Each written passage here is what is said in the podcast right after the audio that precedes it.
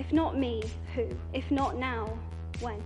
You will always be held to a different, higher standard. Combien sont-ils ceux qui, au-delà de ce qu'ils jugent comme une faute, ont su manifester aux jeunes mères célibataires la compréhension et l'appui moral dont elles avaient un si grand besoin? And to have that flame lit in a girl means that you have to value her voice and let her speak. Bonjour à tous et bienvenue sur le deuxième épisode de Power. Aujourd'hui, nous avons le plaisir d'accueillir Laurie que j'ai rencontrée début 2016. Laurie, c'est la fille solaire par excellence, toujours positive, créative et bienveillante. Avec elle, on a parlé de concours de beauté, d'entrepreneuriat, d'engagement, de crédibilité et des apparences. On a également abordé le thème du couple et de comment, quand on rencontre la bonne personne, on se tire vers le haut mutuellement. Peut-être vous l'aurez compris, il s'agit de Laurie Tillman. Bonne écoute Bonjour à tous. Aujourd'hui, nous avons le plaisir d'accueillir Laurie Tillman. Bonjour Laurie. Bonjour. Alors, comme tout le monde le sait, euh, tu es Miss France 2011, mais tu es aussi et surtout euh, journaliste, entrepreneur, autrice de plusieurs livres et animatrice de ta propre émission. Ça fait beaucoup? J'aime bien autrice déjà, Ouais, mais déjà. oui, ça fait beaucoup. Parfois, il faut reprendre son souffle et on est multi-activité. Et je crois que ben, on est beaucoup et, et beaucoup de, plus en plus de femmes à avoir plus d'un tour dans son sac. Donc, c'est ce que j'essaie de, de valoriser au quotidien. Bah, Nous, justement, c'est exactement euh, ce pourquoi on voulait t'avoir dans le podcast, euh, pour que tu viennes nous parler de ton parcours, qu'on trouve euh, très inspirant, euh, des obstacles aussi que tu as rencontrés, euh, des opportunités, euh, de tes inspirations, euh, et aussi un peu de ton homme. Bah oui, avec plaisir. Je suis, je suis tout à vous. hein. Alors, pour commencer euh, par le début de l'histoire, euh, est-ce que tu regardais Miss France quand tu étais petite? Oui, je crois comme toutes, euh, toutes les jeunes filles, j'ai toujours regardé Miss France parce que c'était un rendez-vous euh, euh, qui fédérait à la fois des amis, à la fois la famille. Et, j'ai quelques couronnements en tête. Je les ai pas tous, je les regardais pas tous les ans, mais c'est vrai que euh, je me souviens de Valérie Beg par exemple, euh, je me souviens de Malika Ménard juste avant moi, mais euh, je les ai pas toutes en tête, mais je sais que je regardais, enfin voilà, une fois par an, on pouvait se retrouver sur le canapé avec ma famille pour le regarder, mais c'était pas non plus un rendez-vous qu'on manquait, enfin qu'on dis- on se disait, mais on va absolument pas le manquer. Non, c'était chouette, mais c'était pas non plus un espèce de, de rendez-vous obligé, quoi. Et tu en pensais quoi en fait de ce concours? Moi, je regardais ça avec beaucoup d'amusement parce que euh, moi, ce qui me faisait rêver, c'était les voyages qu'elle faisait. C'est-à-dire, elle se retrouvait toujours dans une destination euh, hyper tropicale, euh, ensoleillée. Et je me dis, quand même, c'est sympa, ça a l'air un peu colonie de vacances. Après, tout l'aspect couronnement, prime, show, chorégraphie, c'était pas. Enfin, voilà, je le regardais pas avec un émerveillement absolu, mais les voyages me faisaient kiffer, j'avoue. Et qu'est-ce qui t'a amené du coup à te présenter? Alors, c'est une histoire assez drôle parce que hum, la plupart des, jeunes femmes qui sont devenues Miss France ne sont jamais présentées d'elles-mêmes. Euh, je m'explique et, donc je, raconte, je vais vous raconter euh, moi comment ça s'est passé concrètement. Euh, j'avais 18 ans.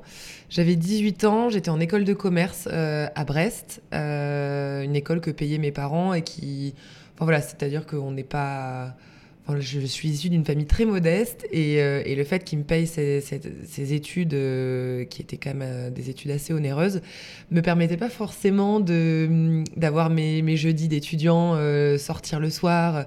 J'habitais chez mes parents, donc c'est-à-dire que j'avais un train-train qui était assez sérieux, assez scolaire, et je l'ai toujours été.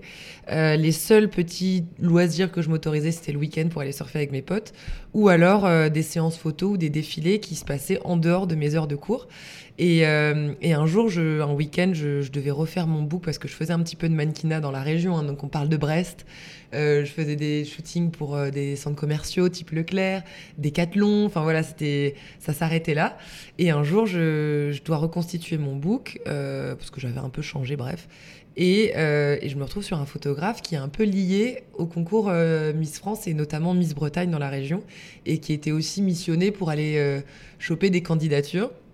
Et à la fin de ce shooting, euh, cette personne me demande si je, je serais OK pour participer à, Miss Bretagne. Euh, moi, je le renvoie un peu dans ses buts en disant euh, c'est pas du tout ma priorité. La semaine prochaine, en plus, euh, j'ai mes partiels, ce qui me donne la date et c'était dans 7 jours. Quoi.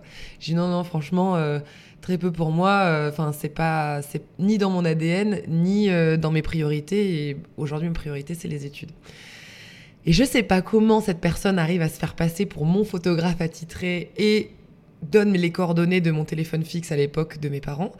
Et, euh, et, deux jours avant cette élection, un mardi, euh, non, un, un, lundi, un lundi midi, je mange avec mon père et euh, le téléphone fixe sonne. Le concours Miss Bretagne m'appelle et me demande, euh, en tout cas m'annonce que ma candidature a bien été, euh, a, a, bien été validée, que le photographe a envoyé toutes les photos, que je corresponds aux critères, que j'ai rendez-vous le lendemain à telle heure, à tel endroit à Lamballe pour le concours de, de Miss Bretagne. Donc là, je suis un peu abasourdie. Tu, tu, le prends comment, toi, que qu'il est un peu fait à ta place et que. Mais sur le coup, je me refais pas l'histoire. Enfin, je, je, tu te rends pas compte euh, de ce qui non, est en train de se passer. Quand même très jeune. Enfin... Oui, mais il y a mon père à côté de moi, c'est-à-dire que bon, j'ai cette, il a entendu comme moi. T'es un peu flatté quand même, c'est-à-dire quand bah oui, t'appelle, t'es es quand même retenu pour un concours qui est, même si c'est Miss Bretagne, ça reste assez prestigieux, c'est cool. Je me dis, euh, c'est quand même drôle cette histoire, mais j'ai pris aucun coordonnée, aucune coordonnée. Je raccroche. J'en parle avec mon père, je dis ben voilà, c'est demain à telle heure, mais il faut que j'ai une robe et des talons. Enfin, j'ai pas du tout ça. Du me t'inquiète, on va se débrouiller, allez, je t'amène, ça va être drôle. Je dis ouais, mais j'ai cours. Oh, je te ferai un mot. Première fois que mon père veut me faire un mot, donc je me dis bon, il valide le truc, ok. Euh, bon bah, enfin comme je recule rarement devant devant certaines, enfin devant ce genre de situation. Je me dis on n'en parle à personne, on y va, mais en catimini et on verra ce que ça donne. Évidemment, le lendemain, bah, tout se chamboule puisque je suis élue avec euh, ma pauvre robe euh, empruntée chez les commerçants de Brest, euh, mes talons que j'avais achetés chez Défi Mode, un truc argenté de, de, de 5 cm, le truc horrible, mais horrible. Aujourd'hui, jamais je ferais, ça. Mais tout ça pour dire que tout s'est fait dans, dans un espèce de d'urgence, pas prévu, et que jamais j'aurais pensé accéder à cette place-là de Miss Bretagne déjà. Et bon, après, ça a été un peu le ouais, le tourbillon à l'école, tout le monde. Enfin, ils avaient affiché ma, ma photo dans les couloirs, l'article de journal, enfin, du, du, journal local, quoi. Et, euh, et, là, et là, je me dis merde, dans quel pétrin je me suis mise? Et ton mot, en fait, hein, l'excuse d'avoir été. Ouais. tu sais plus où te, où te foutre finalement parce que tu te dis que tu as fait ça pour t'amuser, au final ça fonctionne, du coup tu es obligé de te justifier. Ah, c'est bizarre en Bretagne, surtout qu'en Bretagne, c'est quand même pas trop le. On n'affiche pas trop ce genre de, de titre et, c'est pas, pas une consécration en soi hein, d'être Miss Bretagne. Mais, euh, mais bon, enfin voilà, de toute façon, j'avais été élue, donc maintenant il fallait, il fallait faire avec. Ça tombait bien parce que l'élection de Miss Bretagne cette année-là, euh, c'était la dernière à avoir lieu et une semaine après, je partais aux Maldives et à l'élection Miss France. Donc j'avais pas trop le temps, enfin on n'avait pas trop le temps de m'en parler. Je partais assez vite derrière, quoi. Donc c'était cool. Pardon, c'était loin. Non, mais c'est, c'est, c'est génial, c'est hyper intéressant. T'as, Ouais. foncé, t'as foncé et c'est un peu ça aussi. euh, après, on, parlera de tes différentes euh, expériences, mais c'est aussi ça qui t'a, qui t'a mené là où t'es. C'est Ah. que t'as toujours foncé. euh, Ah bah là, je me suis pas trop posé de questions, mais parce que je j'avais pas derrière la tête l'idée de me dire je vais gagner. Enfin, enfin même quand je me vois aujourd'hui, je me dis mais vraiment, enfin, j'ai choisi tout ce qu'il fallait pour ne pas gagner. Et, ça, ça, ça me poursuit jusqu'à l'élection de Miss France, parce que j'ai Enfin, moi, dans ma robe, j'a- j'amène mes petites robes rip curl multicolores, mes colliers en bois, mes, mes spartiates, mais j'ai pas de talons compensés, j'ai pas de petites robes moulantes. Enfin, toutes les nanas du Sud, je les vois débarquer, mais tellement sursapées, surchic. Mais je suis tellement à côté de la plaque, mais vous pouvez même pas imaginer. Et en fait, le truc fonctionne. Alors, je sais pas Comme par quoi, ça dépend pas de ça, justement. Ouais, et je me dis que ça, c'est la chouette. chance euh, pour tout le monde. Ouais, et c'est ça. Donc euh, je me suis, j'ai certainement valorisé d'autres qualités, euh, mais qui allaient au-delà de, de l'apparence physique de l'enveloppe, quoi. Ouais, c'est ça qui est génial. et, euh, et du coup, est-ce que tu peux nous parler un peu du concours, comment ça s'est déroulé euh, et, euh, et on voulait un peu savoir s'il y avait eu de la compétition au sein du, Ouais. du, du concours. Est-ce que c'est un peu comme on voit dans les, dans les séries US Est-ce qu'il y a eu des sales coups ou au contraire, est-ce que tu as rencontré de la sororité Ou peut-être les deux? Ouais, alors c'était ma, ma plus grande crainte, c'était d'arriver et de me retrouver avec 33 jeunes femmes et que des meufs. Enfin, pour le coup, je pense que vous êtes comme moi, vous avez un cercle d'amis qui est composé à la fois d'hommes et de femmes. C'est-à-dire que c'est plutôt équilibré. Et, en ce qui me concerne, par les, les activités que je, euh, que je pratiquais quand j'étais en Bretagne, type surf, euh, l'hiver, euh, en cagoulé, même qu'il pleuve, qu'il vente, qu'il neige, j'avais quand même un cercle d'amis assez masculin. Et je me suis dit, oh là là, mais de me retrouver qu'avec des meufs, comment ça va se passer? Et en fait, alors je sais pas si c'était ma promo ou pas, mais je crois qu'il n'y en avait pas une qui voulait devenir Miss France. Déjà, ça, c'était chouette parce que l'aspect compétitrice, bah, tout de suite, euh, baisse d'un cran. Euh, on était toutes là pour euh, kiffer notre vie aux Maldives, vivre l'expérience de Miss France sans avoir cette. Enfin, voilà, c'est en ligne de mire cette couronne parce que. Je sais pas pourquoi on était, on avait, on était angoissés de l'année qui pouvait suivre, mais on était contente de vivre l'expérience des trois semaines ensemble. Allez, t'en avais deux, trois qui voulaient, qui, qui avaient vraiment euh, euh, cet objectif de la couronne et de l'écharpe et de devenir Miss France. Mais la plupart de mes copines et du groupe qu'on s'était formé, en fait, on avait juste pas envie de, surtout pas envie d'être élu, quoi. C'est-à-dire que ces 365 jours qui suivaient cette aventure, ben, nous faisaient pas forcément rêver. On avait bien envie de retourner dans notre petite vie, notre petit train-train quotidien. Et ça, euh, ça, j'ai trouvé ça génial parce que du coup, il y avait une vraie cohésion, il y avait un, vrai fair play aussi, une vraie euh, entraide. Moi qui n'avais pas un vestiaire euh, très fourni et même complètement à côté de la plaque de ce qu'on nous demandait de d'apporter parce qu'il y avait des soirées, il fallait avoir des robes longues que je n'avais absolument pas, même du make-up que je savais même pas comment utiliser. Et, et en fait, bah, big up à ma Miss Languedoc, à ma Miss Orléanais qui m'ont qui m'ont toutes prêté des fringues euh, pour que je puisse en tout cas me fondre dans la masse. Et c'était génial pour ça, quoi. Donc je, n'ai que un souvenir positif. S'il y avait une, nana, et d'ailleurs ma coloc, euh, je ne citerai pas son nom, qui, qui, qui, avait la mauvaise manie de voler des sacs. Mais je pense qu'elle était klepto. Voilà, c'était.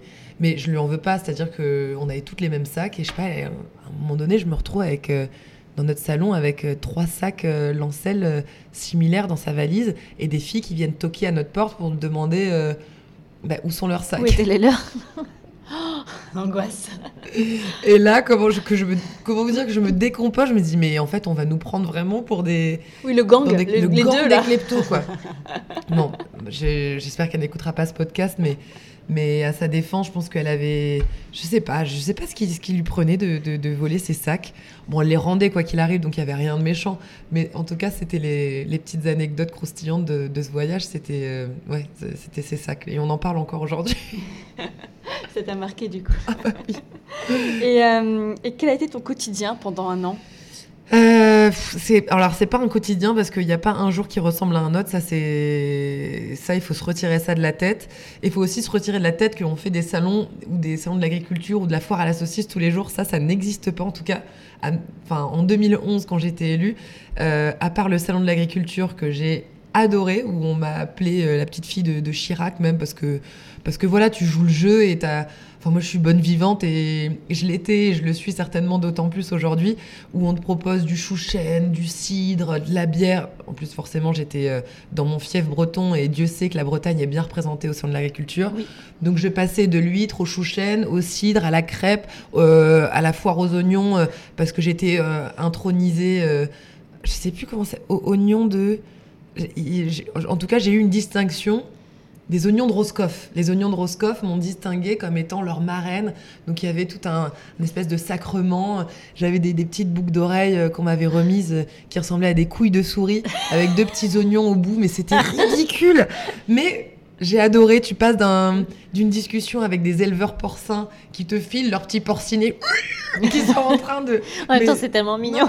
mais c'est génial. Et en parlant au président de la République, enfin c'est-à-dire que vraiment Miss France, c'est un stage intensif qui te prépare à toute éventualité, toute situation et, n'importe quel interlocuteur. Quoi. Tu passes de, comme je te dis, de l'éleveur porcin au président. Euh, ouais, toute la France en vrai, euh, de, euh, même de toutes les régions et tout, ça doit être hyper enrichissant. Donc voilà, ça c'est les. Bon, le salon de l'agriculture, c'est une fois dans l'année.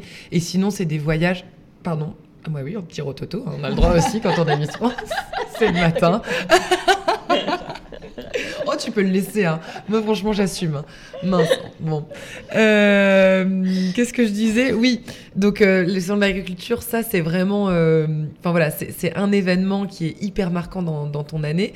Après, c'est beaucoup de promotion de, bah, de, de, Miss France, de ce qui se passe, de qui tu es. Donc, tu as 15 jours, les 15 jours qui suivent ton élection. Bah, là, tu as 15 jours pour, pour séduire un peu les journalistes et les, les, plateaux qui, qui, te reçoivent. Mais ça, tu t'en rends compte après coup.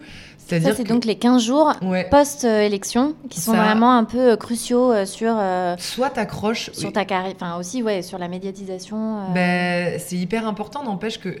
Enfin, on s'en rend pas forcément compte quand on regarde ça d'un œil extérieur, mais pour qu'une Miss France soit présente médiatiquement tout au long de son année, euh, ces 15 jours de médiatisation sont cruciaux pour que les médias euh, bah, divulguent, diffusent, euh, parlent de, de toutes les activités que, que la Miss France va avoir à, à réaliser tout au long de l'année. quoi. Et c'est aussi pour ça, du coup, que le soir après l'élection, il y a un shooting, je crois. Oui.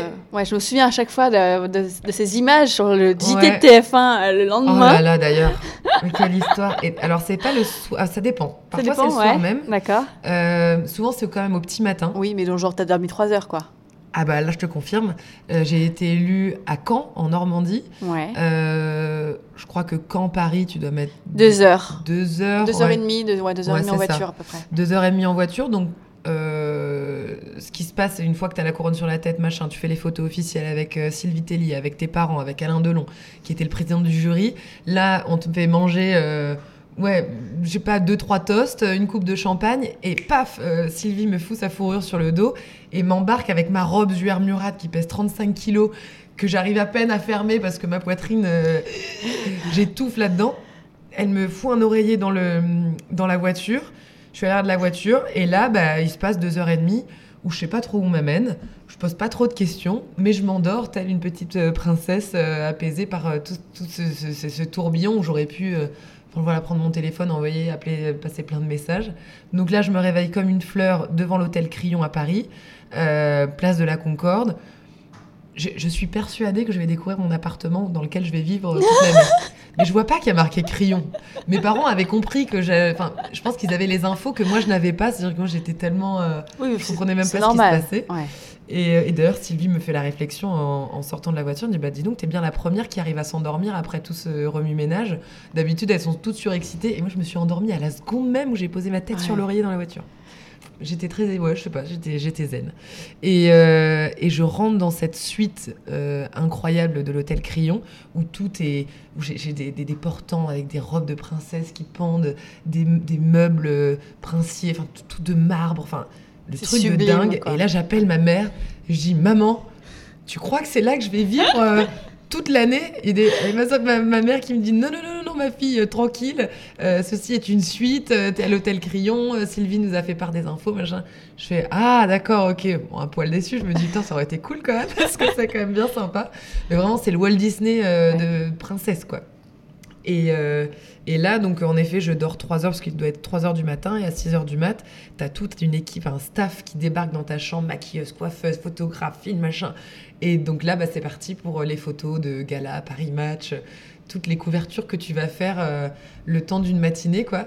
Et, euh, et en fait, euh, le soir, non, le midi, tu fais un duplex. Enfin, en tout cas, j'ai fait un duplex avec, avec Claire Chazal, maquillée, mais comme Ton idole en plus. mon idole? J'ai toujours rêvé d'être Claire Chazal.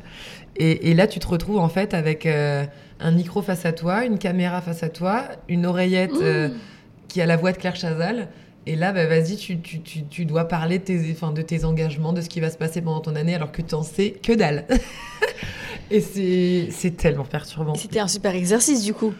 Ah, je sais pas. Le seul, la- le truc qui m'a le plus perturbé, Ouais. c'est pas de parler à Claire Chazal, c'était que j'étais maquillée. Comme jamais. Comme non, mais on me reconnaissait Ouais. même pas. On m'a l'eyeliner qui me va absolument pas, le rouge à lèvres que je ne mets jamais, mais rouge avec les cheveux crantés. C'est-à-dire que c'est, enfin, c'est c'est tout l'inverse de moi, quoi. Total makeover, quoi. Et, et là, je me suis dit, mais toute la France va vraiment me voir comme ça. Et j'étais, mais déconfite, quoi. Déconfite. Mais bon, il fallait le faire. Mais du coup, ça, c'est souvent. Est-ce que c'est un truc qui t'est arrivé souvent euh, pendant, pendant ton année de, de Miss France, d'être euh, finalement d'endosser un rôle qui te correspondait pas Mm. toujours parfaitement ou euh, une apparence qui te correspondait pas forcément, que, que tu n'avais pas forcément choisi toi, quoi? Ben, cette expérience de Claire Chazal, j'avoue que j'ai un peu tapé du poing sur la table. Après, je dis, mais jamais je vais me retrouver comme ça face aux gens. C'est pas du tout moi. Pour un shooting photo, pas de souci. Mais vraiment, ça m'a. Enfin, je l'ai mal vécu ce moment-là. Je l'ai mal vécu parce que quand tu Tu reconnais pas, je quand tu pense. te reconnais pas, déjà c'est angoissant et quand en plus tu te montres comme ça face à je sais pas combien de personnes regardent le Des JT. millions de Français, ouais, quoi. Ouais. Certainement 10 millions de personnes euh, devant TF1 à 13h. Ouais, déjà, ça, ça, ça te calme. Donc, euh, donc je crois qu'avec le maquilleur, euh, donc Arnaud, je lui avais bien fait passer le message en disant s'il te plaît, ne me refais jamais ça. Et puis après, euh, évidemment que le rôle que tu joues pendant un an, qui est d'avoir une couronne autour du cou, euh, autour du buste plutôt, euh, une couronne sur la tête, une écharpe autour du buste, c'est pas naturel, mais c'est 365 jours. Donc évidemment que oui, j'ai j'ai joué un rôle, mais qui était plutôt positif dans le sens où où je m'éclatais à le faire parce que j'avais vraiment l'impression d'être d'être dans, un rôle de composition qui allait juste durer un an et puis après bah, ça allait se terminer donc autant le vivre à fond. Mais je peux comprendre pour certaines jeunes femmes que ça peut être perturbant. Moi je l'ai vécu avec beaucoup de- d'enthousiasme et de positivité et comme je m'y attendais tellement pas quand on m'a posé cette couronne sur la tête je me suis dit bon bah maintenant euh, je vais pas reculer je vais le vivre à fond et je vais le prendre euh, comme un stage intensif quelque chose qui derrière me permettra peut-être de gagner quelques années sur ma vie professionnelle personnelle de femme et c'est le cas Et justement, par rapport à ça, comment, euh, toi, par rapport, quand voilà, au bout de cette année euh, un peu euh, pleine d'effervescence et euh, de Miss France, comment est-ce que tu as géré le fait de ne plus l'être? C'était comment d'être. T'as pas eu de vide ou, que- Je suppose que ça doit être un peu impressionnant quand même. C'est le, bah, la peur du vide, elle fait peur à tout le monde. Donc évidemment que j'avais un peu préparé les choses et, et que je voulais, en tout cas, je voulais le prévoir avant que ce vide n'arrive. C'est-à-dire que deux mois avant, je m'étais retrouvée dans le, j'avais pris rendez-vous avec Sylvie Tellier qui m'avait dit euh, le jour où tu as besoin de moi, où tu as besoin de, conseils pour savoir comment transformer l'essai après, n'hésite pas. Donc deux mois avant, je m'avais pris mon petit calepin et j'avais pris rendez-vous avec Sylvie pour préparer le, la suite. Et, euh, et c'est là qu'elle m'a dit tu dois constituer ta société, tu dois euh, voilà constituer une adresse mail, faire en sorte que l'organisation que la société Miss France m'offrait pendant un an, et ben moi mon but c'était de reconstituer et en tout cas euh, reconstituer une organisation un peu similaire qui me permette de pas euh, enfin d'avoir un voilà une, sorte de virgule et en tout cas un trait d'union entre euh, entre ces, ces, deux ces deux moments là et, c'est ce que j'ai fait et je m'y suis pris suffisamment à l'avance pour que ce vide n'arrive n'arrive pas. Et, et l'après je l'ai trouvé encore plus encore plus enthousiasmant que le pendant dans le sens où tu peux décider de tous tes choix, de ton calendrier, euh, des événements que tu veux faire ou non, parce que pendant Miss France, bah, t'as pas trop ton mot à dire. hein. Tu es salarié de la société Miss France, donc tu es, tu, tu es dédié à ta mission. Mais une fois que tu crées ta société, que tu deviens euh, entrepreneuse, bah, c'est à toi de décider de tout. Alors oui, les premiers mois, bah, il faut faire des choix un peu stratégiques pour pas se laisser euh, dépasser par les événements et par tout ce qu'on te propose parce qu'il y a plein de rôles qui sont qui te correspondent pas. Mais l'appât du gain peut aussi te faire flancher, te faire dire ah bah je vais je vais tout prendre et, et on verra comment ça se passe.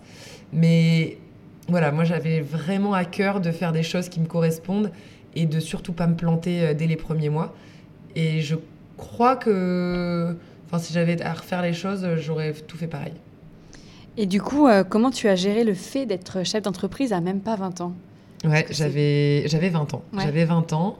Euh, j'ai ouvert ma société le 31 décembre 2011.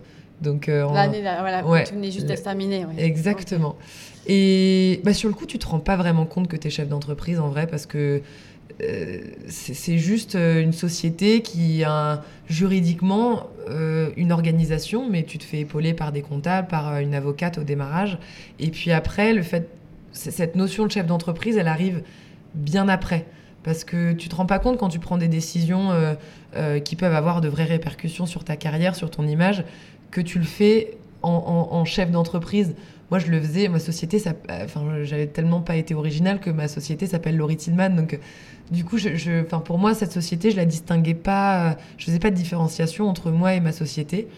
Et je, voilà, je, prenais les choses comme elles venaient.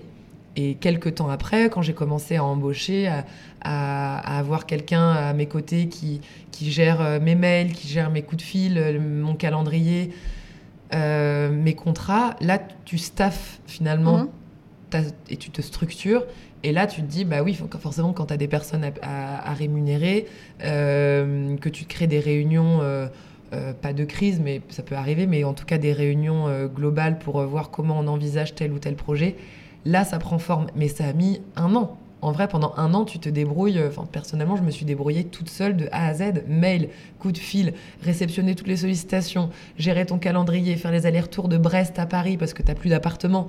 Enfin, c'est un truc, mais je sais même. Enfin, Ouais, je sais même pas comment j'ai réussi à le gérer euh, mais as pendant bien un réussi. an comme ça. T'as bien réussi du coup, parce que si un an après t'as pu embaucher, t'as pu. euh, Ouais, ouais, mais c'était mon objectif. Ouais. Voilà, je pouvais pas être toute seule parce que sinon, euh, en plus, je continuais mes études euh, et je sais, enfin voilà, j'aurais pas pu le gérer autrement que, que en ayant voilà une ou deux personnes qui m'épaulaient, mais ça, ça a mis du temps. hein. J'ai dû d'abord une personne et puis la deuxième année une deuxième personne et aujourd'hui on est quatre, mais mais c'est, enfin voilà, c'est chaque chaque chose en son temps et c'est bien de savoir tout faire aussi seul, d'être un peu autodidacte. Et justement, euh, parce que pendant, que, pendant ces, ces- ces- ces années euh, post-Miss France, tu as, repris tes études, Mm. tu as été diplômée du CFPJ, Ouais. tu es journaliste, J'ai d'abord été diplômée de mon école de commerce que j'avais que tu entamée. fini d'abord. que j'ai terminé d'abord. Et ensuite, ouais, je me suis engagée à Paris dans les écoles de journalisme et je visais ce CFPJ que j'ai réussi à.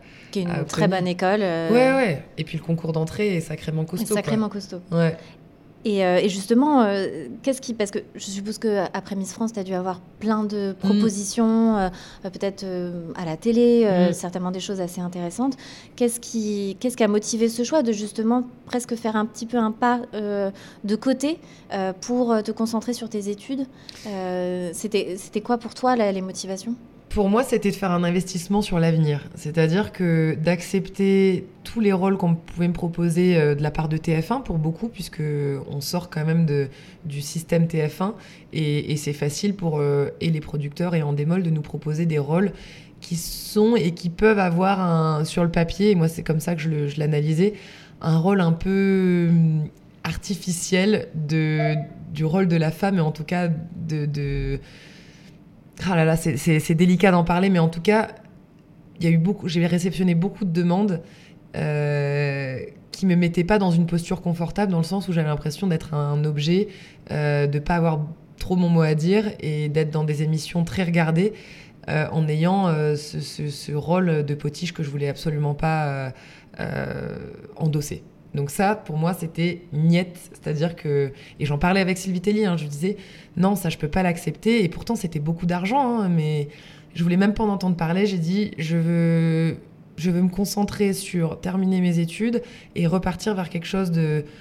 En tout cas, avoir toutes les clés en main pour, que, pour avoir des raisons de refuser.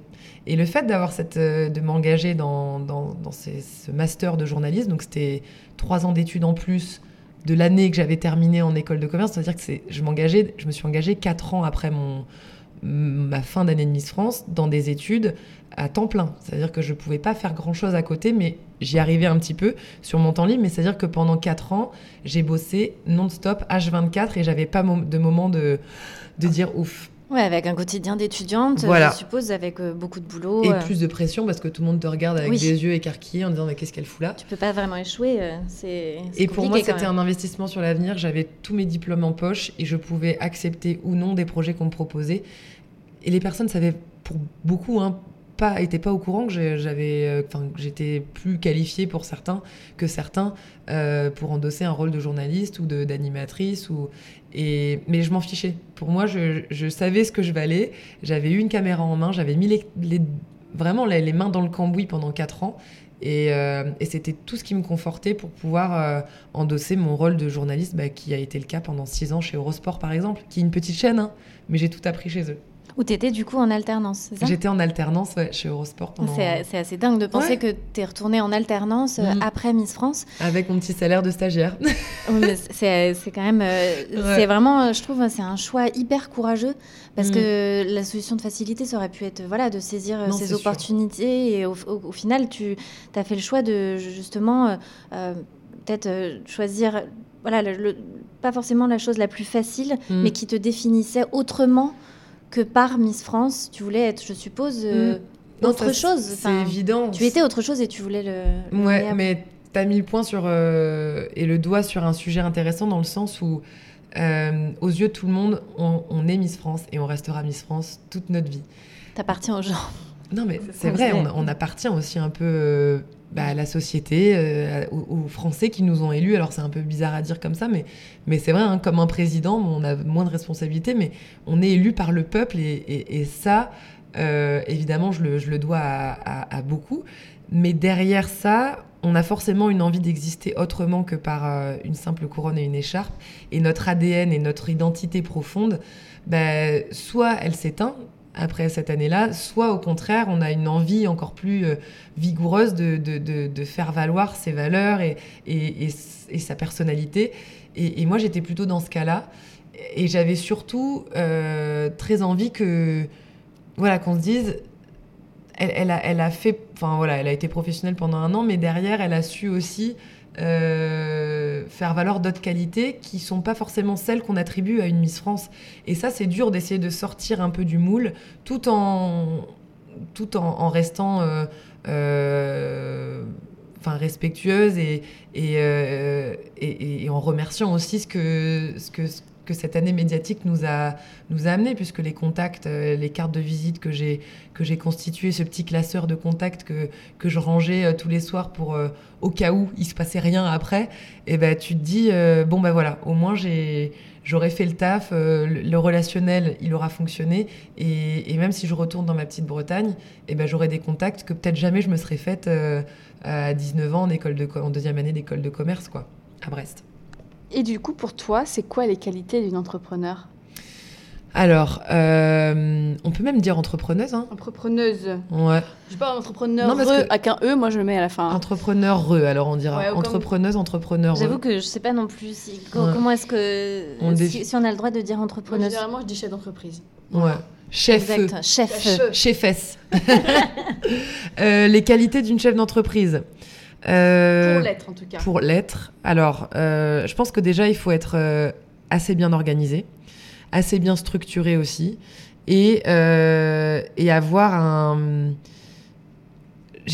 D'être chef d'entreprise, c'est pas seulement réceptionner des, des- des demandes, c'est aussi créer de l'offre et, et il faut savoir être inventif et vouloir aussi un petit peu, je pense, améliorer le monde ou la société dans laquelle on vit. Euh, mais sans avoir euh, voilà, des ambitions euh, déconnectées de la réalité. Je prends l'exemple, et on en parlait tout à l'heure avant ce podcast, de, des vêtements qu'on porte aujourd'hui. On a tout à cœur, et on a tous à cœur de, s'habiller. C'est- le regard que, porte la société sur nous. C'est d'abord la manière qu'on a de se présenter.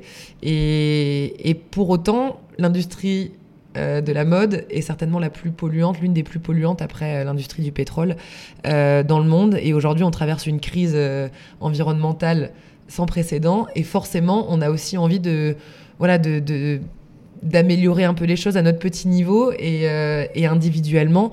On va aller se tourner vers du made in France ou vers des fibres un peu plus naturelles, en tout cas, ou consommer moins ou, faire de l'achat de seconde main.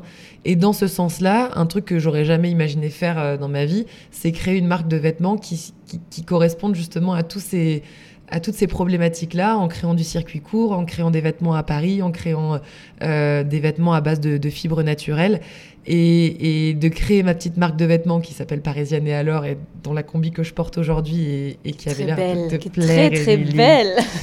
Et ben rien que ça, tu te dis que ben, tu vas pas changer la face du monde, mais peut-être que tu vas faire passer des messages et, et donner aussi l'envie à d'autres hommes, d'autres femmes de se bouger un petit peu pour notre société et pour euh, l'avenir de nos enfants, de notre planète. Montrer que c'est possible, quoi. Ouais, Que exactement. c'est- Que c'est un système qui fonctionne. Ouais. Puis du coup, tu es aussi en phase avec tes valeurs.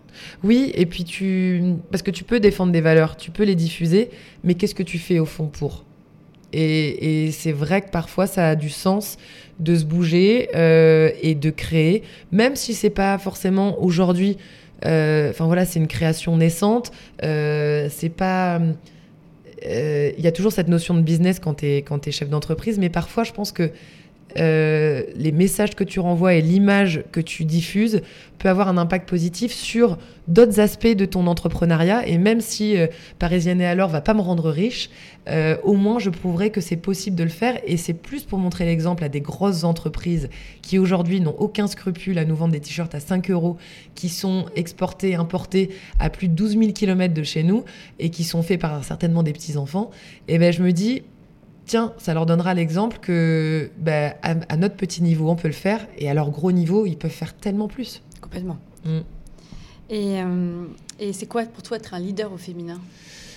Une leaduse alors Une leader- On a du mal encore. hein, Non, euh, mais c'est vrai que. Non, est-ce qu'il y a, pour toi, il y a une, for- un- une forme de leadership féminin, quelque chose qui serait euh, un peu, euh, voilà, une- Empowerment voilà, empouvoirment, c'est ça qu'on dit maintenant. Ouais, on, on- on voit de plus en Ah, plus ouais, la traduction. On va l'appeler pouvoir. Ouais. Pouvoir re. pouvoireux au féminin. Euh, ben, moi, je pense que c'est ce, ce pouvoir, euh, enfin cette, cette possession de- du côté power, euh, power girl. C'est vrai que c'est dur à traduire euh, en français parce que power girl, ça parle à tout le monde. Mais euh, femme, Caractère, caract- pouvoir. ouais, je sais pas. Ben, c'est c'est quelque chose que tu, que tu travailles et que tu cultives au quotidien. Je pense que c'est d'ailleurs un, déjà un, un sentiment qui doit se passer dans notre fort intérieur, c'est-à-dire se dire où je suis aujourd'hui, euh, quelle place j'ai dans la société et comment je me situe par rapport à tout ça. Est-ce que je suis en phase avec moi-même, avec mes engagements et avec l'entrepreneuriat que je suis en train de mettre en place? Ça, c'est déjà le plus important avant de se préoccuper du regard des autres, si les autres nous regardent avec euh, d'admiration, euh, en disant bah tiens elle c'est une femme de pouvoir. Je crois que c'est pas ça l'essentiel et on a tendance à, inverser un petit peu les, priorités, à inverser un petit peu le message. Le l'empowerment au féminin, c'est d'abord soi. Comment comment moi je me perçois euh, dans les rêves, dans les dans les désirs que j'ai toujours eu d'être à la place où je suis aujourd'hui et peut-être que dans cinq ans je serai euh, encore plus forte, encore plus engagée, ou peut-être au contraire, j'aurais baissé un peu mes, mes ambitions à la baisse pour me concentrer sur l'essentiel, sur une famille, sur des enfants, sur une maison, sur un, un jardin que je vais cultiver, parce que, parce que je me dis qu'aujourd'hui, l'avenir se joue aussi dans, dans, dans un petit potager ou dans une autoproduction euh, personnelle qui me permettra d'aller... euh, d'aller plus loin dans ses engagements, alors d'être moins entrepreneuse, mais peut-être l'être plus dans son, dans son, son cercle intime. Je sais pas si c'est clair ce que je dis, mais en tout cas, pour moi, l'empowerment au féminin, c'est euh, d'être en phase avec euh, Soi-même. soi-même, ses engagements, et se dire, OK, là, je pense que je fais quelque chose de bien pour moi avant de le faire bien pour les autres. C'est hyper inspirant. Euh, nous, il y a une question qu'on aime bien poser euh, dans le podcast, euh, parce que c'est un peu euh, ce qui nous lance dans la vie, euh, l'éducation qu'on a reçue. Euh, pour toi, c'était quel type d'éducation tu as reçu et, et c'était quoi être une fille dans ta Mm. famille? Est-ce que euh, est-ce que c'était différent que d'être un garçon ou voilà? Alors, bon, j'ai été très longtemps, et je pense que j'ai encore des, des- des petits restes de, comme beaucoup de jeunes filles, je crois, euh, de petits garçons au féminin ou de petites filles euh, garçons. Enfin, je, je sais plus dans quel sens le mettre maintenant, mais bon, j'étais un peu garçon manqué, je le suis toujours, j'ai toujours un peu cette âme de, de, de petit garçon en moi. Je sais pas pourquoi, je sais pas comment ça se fait et, comment on peut l'analyser. Il en reste que euh, j'étais fille unique pendant 10 ans. Après, ma petite sœur est arrivée, puis mon petit frère, hein, de mes mêmes parents, euh, qui sont mis un peu tardivement, mais c'était formidable de vivre euh, cette vie de fille unique pendant 10 ans, sans en avoir les défauts aujourd'hui, puisque je suis issue d'une fam- d'une famille de, de- trois enfants, donc c'est assez génial, mais j'ai eu mes parents rien que pour moi. Et mes parents étaient très sportifs et très portés sur euh, l'extérieur, sur l'environnement, et déjà très tôt, c'est-à-dire qu'il y a, j'ai 28 ans aujourd'hui, euh, il y a bientôt 30 ans, euh, bon, l'environnement, euh, Oui, on en avait un peu rien à faire. hein. Mais, mais je sais pas, mes parents m'ont- vraiment porté sur les activités extérieures, même extrêmes. J'ai très vite fait du vélo sans petit trou. euh, je devais avoir deux ou trois ans. Du roller, j'en avais quatre. De l'escalade, j'en avais cinq. Enfin, et ils ont jamais eu peur. Oui, ils t'ont pas brimé quoi. Enfin, ils t'ont Ouais. laissé t'exprimer. euh, Exactement. Ils ont jamais eu peur sans de m'embarquer. dans un rôle de fille non plus quoi. Ouais. Et ils, m'ont ja- ils ont jamais eu peur de m'embarquer dans leurs activités euh, extrêmes. Et, et je les remercie aujourd'hui parce que je pense que c'est ce qui me donne une force supplémentaire. Et, et cette, euh, j'ai rarement peur de. J'ai pas souvent peur, à part du noir. Mais en tout cas, il n'y a, pas grand chose qui me fait peur aujourd'hui. Peut-être que c'est grâce à ça. Et, euh, et je crois que fille comme garçon, on a le droit à une éducation euh, de, de, de ce genre-là. Et je pense que j'aurais été un garçon, j'aurais reçu la même éducation euh, et le même amour, tout simplement. Pour, pour mes parents, il n'y avait aucune distinction entre filles ou garçons. Et on va revenir un petit peu en arrière. Enfin, en 2012, tu Ouais. as écrit ton premier livre, Ouais, Le métier de paraître. ouais. Du coup, quel est ton regard justement sur ce poids des apparences Hein. et de l'apparence qui pèse euh, sur les épaules des femmes Alors, c'est vrai que ce titre, il est pas anodin. Euh, je me souviens que j'avais le choix entre un titre hyper euh, genre glitter, paillettes, machin, et le métier de paraître. Et, et c'est vrai que dans.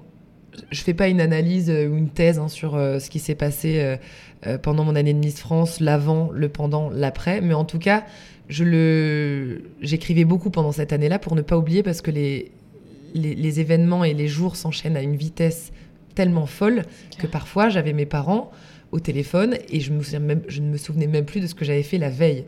Donc ce journal, je l'ai constitué de manière hyper spontanée tout au long de mon année. Il s'avère qu'un jour, je me trouve à côté de mon futur éditeur euh, brestois, parce que ma première maison d'édition était brestoise, dans l'avion, qui me dit Ah, mais euh, euh, je vous connais, vous me connaissez pas. Il me dit même pas qu'il est éditeur. Je lui raconte, je sais pas, mais j'étais très naturelle, je pense, le jour-là, et, j'étais en train de griffonner sur mon petit agenda. Euh, ce qui était ce qui s'était passé les deux derniers jours encore une fois pour ne pas oublier. Il dit mais euh, mais du coup ça vous écrivez souvent nanana, il me pose des questions. Je dis bah oui j'ai écrit euh, je me suis un peu astreinte à, écrire tous les jours pour ne pas oublier tout ce qui se passait tellement cette année était dingue. Il dit mais j'aimerais bien voir ce que vous écrivez. Je dis bah non c'est quand même un peu intime et tout. J'écrivais aussi sur sentimentalement ce qui se passait dans ma tête parce que il se passe beaucoup de choses hein, entre le le moment où on est élu et où cette année passe et où on voyage énormément on rencontre beaucoup de personnes et, euh, et bref, euh, je comprends très vite que c'est mon futur éditeur, enfin que c'est un éditeur. Je me retourne dans son bureau deux jours après à Brest. Euh, J'amène tous mes iPads, euh, agenda, des feuilles volantes, des notes sur mon téléphone. Je lui balance ça. Pendant deux heures, il lit tout ce que j'avais, enfin toutes ces, annotations, mais qui, qui rendent rien, qui peuvent pas faire un livre en vrai. Ils me disent, bah, c'est intéressant, j'aimerais bien vous publier. Je dis, mais publier quoi? bah ça. Oui, mais ça, c'est pas construit. Non, mais on va vous aider, machin. Donc, on a. euh, en six mois, on a fait ce livre-là. Il est sorti euh, en mai 2012, donc euh, en décembre Ah, 2011. Juste après Ouais. que tu rendu ta couronne, en fait. Ouais, ouais, six mois après, quoi. Donc on l'a, on l'a construit dans un temps record. J'ai eu le droit à des dictées, à, des, à, des, à réviser mes, mes, mes règles de grammaire du bled et tout, parce que je faisais encore plein de petites fautes d'orthographe que je fais encore aujourd'hui, hein, comme euh, la génération SMS. Et, euh, et donc euh, j'avais des devoirs tous les jours à rendre sur cette, cette partie-là que j'avais écrit. Il fallait que je fasse 1200 signes en plus ou 600 signes en moins, en tout cas synthétiser ou développer certaines parties. Et ça, pour constituer le journal d'une Miss et ce métier de paraître où je donnais et je, je, j'essayais d'analyser un peu tout ce qui s'était passé sur ce produit finalement un peu marketing que tu es et que tu deviens pendant un an sans t'en rendre forcément Mhm. compte, mais en tout cas tu, tu rendais compte à un système qui, dans lequel euh, bah, tu n'avais pas forcément présagé ou prévu d'être, mais il en reste que on en vient et on, on revient à, on reboucle la boucle du début de ce podcast à jouer une sorte de rôle et donc d'endosser ce rôle de la jeune femme euh, maquillée, coiffée, euh, bien sapée tous les jours et entalonnée, je sais pas si on dit comme ça, mais jamais j'avais porté de talon de ma Après, life. empouvoirment et leaduse, Ouais, on, est, on est libre. Ouais, on est libre. Et, et donc c'est en ça que le, je trouvais que ce titre était, euh, ouais, était correspondait plutôt bien à, à, euh, au rôle que j'avais endossé et à l'analyse que j'en faisais avec un peu de recul sur le fait qu'en fait on, on- on joue tous un métier, le métier de paraître. On, a, on joue tous un rôle dans la société, mais au fond, qu'est-ce qui compte? Bon, c'est la conclusion du, du bouquin. mais Il est vieux maintenant, il a pris un petit coup de vieux. hein. Je sais pas si je vous encouragerais à le lire, mais. Si, si, il faut le lire. Ouais, ouais, mais c'est drôle, je, le- je le prends avec beaucoup d'amusement aujourd'hui. Je suis retombée dessus il y, a, il y a très peu de temps. Je me dis, oh là là, qu'est-ce que c'est kitsch non, mais les photos, là, le- comment il est construit, mais on a fait ça avec nos petites mains, c'était mignon. Et euh, aujourd'hui, tu co-diriges euh, avec ton compagnon, Juan, elle aide-moi. Arbeláez. Ar- Arbeláez. Il est pas facile à dire. J'avoue que même 4 ans après, j'ai du mal encore à, la- à le prononcer. Vous avez ouvert le restaurant Vida. Ouais. Euh, déjà, c'est comment de travailler avec son conjoint? C'est un peu un challenge. Hein. Ouais, c'est un peu un challenge parce que déjà de vivre avec quelqu'un, ça peut être un challenge. Oui. Euh, de travailler avec lui, c'en est un autre. Mais euh, on a trouvé un bon équilibre et un juste équilibre entre sa mission, qui est celle de constituer la carte de chez Visa, ma mission, qui est celle de, de décorer le lieu, de lui donner une âme et de diffuser aussi en termes de communication euh, tout ce qu'on fait de bon chez Vida. Donc en fait, on n'empiète pas l'un sur l'autre et, euh, et on, on est, c'est plutôt un bonheur de travailler à ses côtés. Euh, lui, l'entrepreneuriat, il a, il a, enfin pour le coup, c'est un entrepreneur plus plus dans le sens où il a six sociétés à sa charge, je sais pas combien d'employés, 80 employés certainement. Donc je m'inspire aussi beaucoup de l'entrepreneur qu'est Juan, avec qui je, je- vis, avec qui je travaille aujourd'hui. Et, euh, j'ai beaucoup d'admiration pour lui. Donc, euh, donc en vrai, le, la cohabitation euh, chez Vida se passe, mais extrêmement bien. On, est, on a chacun nos deux rôles bien distincts. Et c'est comme ça que ça fonctionne, je crois. Tu nous disais justement quand on a préparé le podcast que, euh, que ça a été une. Bon, en dehors de- bien sûr de- du coup de foudre amoureux, mais que ça a Mm. été une vraie rencontre aussi euh, euh, professionnelle et que tous les deux vous vous tirez beaucoup Ouais. vers le haut.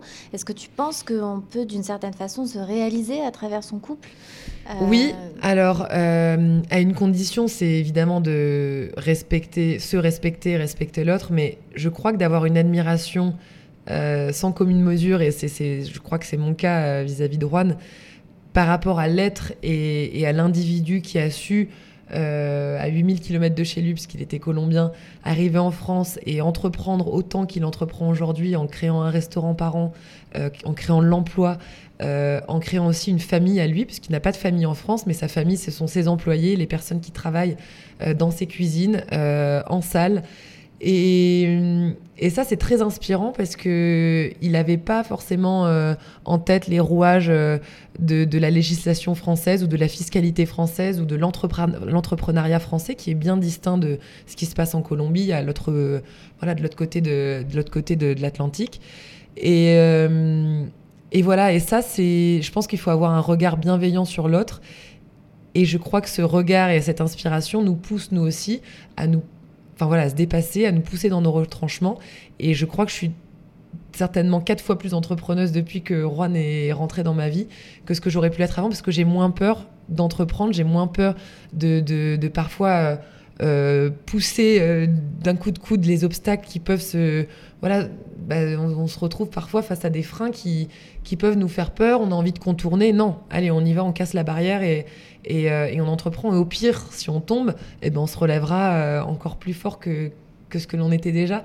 Donc euh, je crois que le couple peut être une force et un, pouvoir même qui va au-delà de la galaxie parce que l'amour nous porte euh, vers des choses incroyables, mais, euh, mais l'admiration qu'on peut avoir l'un- pour l'autre, c'est aussi une chose qu'il faut, euh, faut savoir percevoir et, dont il faut savoir se nourrir aussi. Il faut pas avoir peur de ça. C'est pas parce que faut pas avoir peur que l'autre nous écrase par exemple parce qu'il est plus fort ou plus entrepreneur. Non, il faut au contraire que ça nous tire vers le haut et je crois qu'on a compris ça avec Juan, mais je l'avais pas compris avant. hein. En plus, vous êtes tellement mignons tous les deux. Il, il a, mais c'est vrai, moi je vous connais un petit peu. Et je trouve qu'en plus, euh, il est tellement gentil. Donc, euh, Ouais, il a une bienveillance qui est. c'est ça. Ça se voit. Ouais. Tu vois, quand tu le regardes et quand tu l'écoutes parler, il est, euh, c'est un vrai, un vrai gentil Oui. et un vrai, une vraie personne bienveillante. Eh ouais, ouais. Et dans le business, il peut ne, parfois ne pas être gentil, mais je pense Ce que. qui est normal. c'est- il faut descendre. Fois, c'est l'intérêt aussi. Ouais, ouais. Mais en tout cas, avec les personnes qui, qui travaillent, que ce soit avec lui ou les personnes qu'il aime, il a toujours un regard assez euh, ouais, bienveillant et, assez intelligent, je crois, sur n'importe quelle situation. Il arrive à tirer le positif de n'importe quel euh, obstacle, angoisse, euh, colère ou crainte que je peux avoir dans, ma vie de jeune femme, parce que je crois qu'on... C'est peut-être un peu cliché ce que je vais dire, hein, mais moi je, sais que je suis habitée par beaucoup de doutes au quotidien. Et je sais qu'il m'ôte de beaucoup de doutes en, en renversant chaque situation en disant mais là, enfin pourquoi tu, tu- tu te sens vulnérable? Au contraire, c'est à toi de prendre le leadership et de dire, euh, enfin de taper du poing sur la table et, et d'aller au, bout de tes idées, au bout de tes objectifs et au bout de tes engagements. Et, souvent, en fait, il a, il a raison. Donc, euh, donc c'est beau. Enfin, c'est voilà, cette bienveillance, elle est, elle est porteuse aussi de- d'espoir et, et d'entrepreneuriat encore. C'est vrai qu'en fait, en tant que femme, on est du genre à se mettre des fois des barrières, à se Mm. dire on peut pas le faire. Ouais. Euh, je pense qu'on réfléchit peut-être beaucoup plus que les hommes. Les hommes vont peut-être plus foncer. Et que nous, on va peut-être analyser la situation parce que on se dit attends, est-ce que ça je peux le faire? Est-ce que, est-ce que je vais pas me, Mm. me- euh, euh, enfin, je veux dire avoir un échec On va, en fait, on se, on se pose. Parce que j'ai la légitimité aussi pour Ouais, le faire. Il y a un- toujours. Il y a un vrai souci, un vrai syndrome de l'imposteur chez les femmes. Ouais. Et euh, c'est pas cliché de le dire. Et c'est des, des- voilà, c'est malheureusement même nous, on- ça nous est arrivé. Et, et tu vois, que ça, ça t'est arrivé aussi un petit peu. Et, euh, et des fois, c'est bien d'avoir une personne, que ce soit son compagnon ou un partenaire de travail, comme moi j'ai la chance d'avoir avec Émilie, où on se pousse mutuellement euh, sur. Sur nos boulots, sur Mm. ce qu'on entreprend, et se dire, bah, on peut le faire. Ouais. une fois que tu as ça, je pense que tu peux, faire, tu peux tout faire, en fait. Une fois que tu as ce sentiment qui part, Ouais. Qui, on se sent plus légère et, Ouais. et il faut parfois peut-être un peu moins intellectualiser complètement. chaque situation pour se donner un peu plus de légèreté et, et, et en effet euh, se laisser porter. Se laisser porter, et ça, ça vaut à la fois pour euh, l'amour, on, en- on y revient, et euh, pour ses, ses engagements et pour son entrepreneuriat. Parce que se laisser porter, arrêter de penser à... Souvent, quand on débute une nouvelle relation, on est en train de se dire tiens, mais est-ce que j'attends une heure avant de lui répondre? Parce que sinon, peut-être, il va croire que je suis vraiment trop ça. padon. Mais c'est pareil en entrepreneuriat, c'est-à-dire qu'à un moment donné, il faut arrêter de se poser des questions, d'analyser les situations euh, par A plus B. Qu'est-ce que tu as envie de faire à cet instant? Est-ce que tu as envie d'y aller? Est-ce que tu n'as pas envie d'y aller? Se laisser porter par son instinct, ça c'est hyper important. Combien de fois j'ai accepté des projets au tout début hein, dans lesquels j'avais un, mauvais, un mauvais pressentiment et au final je me suis pas plantée parce que j'assumais pas de faire certaines choses ou, ou, j'ai rétro-pédalé à la dernière minute et du coup c'est pas sérieux. Alors mieux vaut dire non et, et poser les choses en disant voilà, euh, là j'ai déjà beaucoup de projets, ils me plaisent tous, je suis à fond là-dedans. Est-ce que je vais pas plutôt euh, me prioriser ces projets dans lesquels j'ai- une voilà un amour et une affection euh, qui, me porte à aller à porter c- ces projets le plus haut possible plutôt que d'aller vers des choses qui nous correspondent moins et qui où on le fera pas avec amour et passion. C'est pareil, voilà. Entrepreneuriat, amour, pour moi, c'est pareil. Il faut se laisser un peu guider par son instinct, par son fort intérieur. Et ça, c'est c'est essentiel, mais on l'apprend avec euh, un peu de maturité. hein.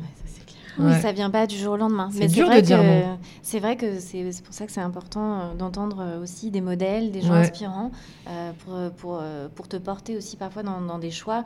Et c'est aussi d'abandonner cette peur du, de l'échec. Ouais. C'est quand même en général euh, un frein euh, à entreprendre de manière générale, hein, pas Clairement. forcément professionnelle, mais Ouais, ouais, cet échec, elle nous, ça, ça nous, ça nous, ça nous noue le, le ventre au quotidien, mais, mais je crois que encore une fois, il faut se dire que même si l'échec arrive, on, on- on se, généralement, on, se- on- est debout et on prend encore, on gagne encore plus de centimètres Ouais. sur la vie. Et puis pour moi, c'est pas des échecs, c'est plus des expériences. Ouais, tu ouais. vois enfin, en fait, c'est une façon de voir les choses positivement. C'est-à-dire qu'on se dit, euh, je l'ai j'ai fait, j'ai tenté, ça n'a pas marché, et ben c'est pas grave, j'en tire des leçons. Mm. Ça va peut-être me permettre derrière de faire autre chose un peu mieux, et du Mm. coup d'analyser la situation différemment, et ça peut te servir, ça te servira toujours. Ça, c'est évident.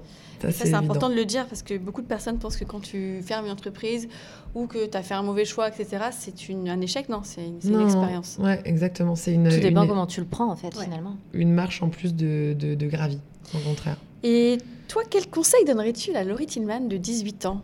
Ah, C'est une bonne question, tu vois hein? Avec le recul, maintenant que tu en as 28, Ah ouais, ça fait et 10 que ans maintenant. 10 ans que tu fais ça, euh, Mais je crois que 18 ans, c'est quand même un peu l'âge où euh, on n'a pas envie de recevoir des conseils de voilà des grands euh, qui ont tout cette morale et, et, qui ont envie de, de nous ouais de, de, de nous mettre dans un espèce de moule pour devenir quelqu'un euh, de bien ou de mieux. Je crois qu'à 18 ans, on a tout à tout à construire, tout à investir et, et j'ai pas envie de donner de conseils à la jeune fille de 18 ans, même si c'était moi et si c'était à refaire encore une fois, hein, je me répète, mais mais j'aurais rien changé à tout ça. T'aurais pas forcément écouté, et c'est Et justement non, ça qui est bien. on n'a pas envie d'écouter à 18 Trouver ton ans. chemin. On est des vieux, on est, on est un peu cons ou un peu connes, et, et, et on a certainement bien, bien raison de l'être parce que hum, c'est à ce moment-là que tout se construit. Alors, euh, j'avoue, j'étais un peu sage hein, à 18 ans, donc euh, j'étais pas, j'ai j'ai pas été, j'ai pas fait de crise d'ado, j'ai pas été euh, euh, virulente vis-à-vis de mes profs ou de mes parents, donc donc c'est facile à dire avec avec le recul, mais mais j'y changerais rien parce que j'étais libre. Euh, j'étais libre de d'être là où j'en étais aujourd'hui. euh, Enfin, à 18 ans, je parle. Je vivais chez mes parents. Pour moi, c'était normal. Je vivais mes, mes études avec beaucoup de voilà de, de de- de- de- d'engouement et j'étais vraiment j'étais passionnée par, par ce que j'apprenais. Euh, je faisais du surf avec mes potes, euh, qu'il pleuve, qu'il vente ou qu'il neige. Et ça, c'était mon exutoire, c'était mon bonheur. Et la seule chose qui me manque aujourd'hui, c'est, de revivre ces années-là. Donc, euh, donc non, au contraire, plutôt que de donner des conseils, j'aimerais bien voilà, faire un petit, un petit pas en arrière dans le temps et revivre ces années-là parce que c'était certainement les plus jolies hein, et les plus belles. Et euh, nous, on a une dernière question qu'on aime bien aussi euh, poser. On a un peu des questions récurrentes euh, Mhm. dans les podcasts. Est-ce que tu as, eu je dirais, des mentors ou des modèles, des gens qui ont été un peu guidants pour toi, que tu les aies connus ou que tu les aies Mhm. pas connus d'ailleurs Ça peut être des gens. Ouais. Euh, alors déjà, j'ai bon, ma maman est un, un exemple. euh, je pense que pour n'importe quelle jeune femme, euh, une maman c'est un exemple qui qui, nous qui nous pose là où on doit être posé, qui nous euh, qui, nous recadre au moment où on doit être recadré. Ma maman l'a fait. Ma maman a été euh, d'une présence euh, et d'une force incroyable déjà pour vivre ces 365 jours sans sa fille, en regardant de loin tout ce qu'elle faisait, et derrière en me disant bon, c'est bien tout ce qui s'est passé, mais maintenant il faut structurer et structurer l'esprit d'une jeune femme à qui on on balance tous les jours qu'elle est incroyable et qu'elle est super jolie et que c'est incroyable ce qu'elle a fait alors qu'en vrai on n'a rien fait hein. c'était juste euh, une année sabbatique pendant un an où on vit euh, beaucoup de voyages et des expériences euh, inédites.